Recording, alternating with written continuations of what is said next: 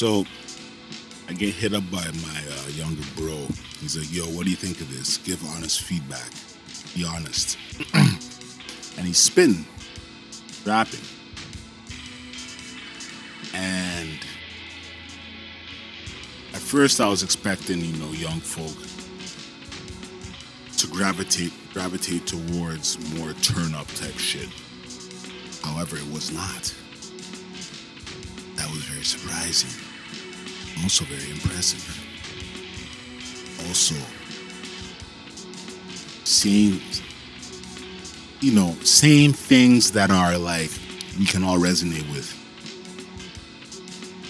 You know, I feel the.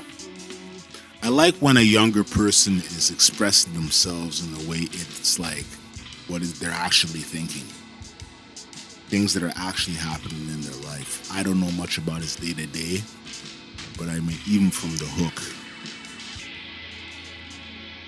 bro, you know, I, I would never say this to him now, but I'm like, some of the shit you're saying in here resonates. Like this is this is T, this is some DNA shit. Can't escape. It's interesting it's a good track. I'm like, yo. But he's but he's been he's been doing this thing for a while. I think he just like records shit for himself. Um, I remember in 2013 I went over to his spot and he was spitting for me and I was damn, this nigga's talented, man. Like, I didn't realize he would keep going. Because a lot of people don't see the instant gratification and then they stop. That's the thing. But to hear that he's kept going and is now releasing shit that's actually meaningful and not just meaningful, saying something that's not just turn up. Um, there was some shit in there that made me be like, yo, you all right?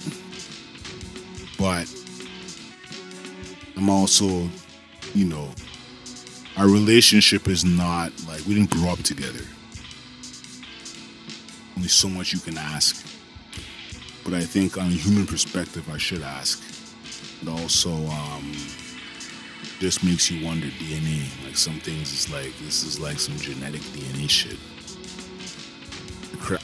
I at this um, dinner we had with when Old Man rolls through randomly, becoming less random now, but randomly. He said some shit and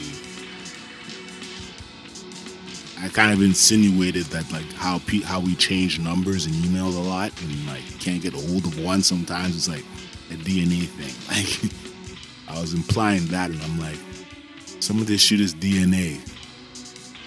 Dude's 23 making tracks remember back in 09,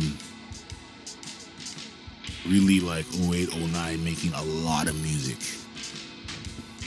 So I'm giving him like advice now based on some of the things I wasn't doing that would have benefited me back then.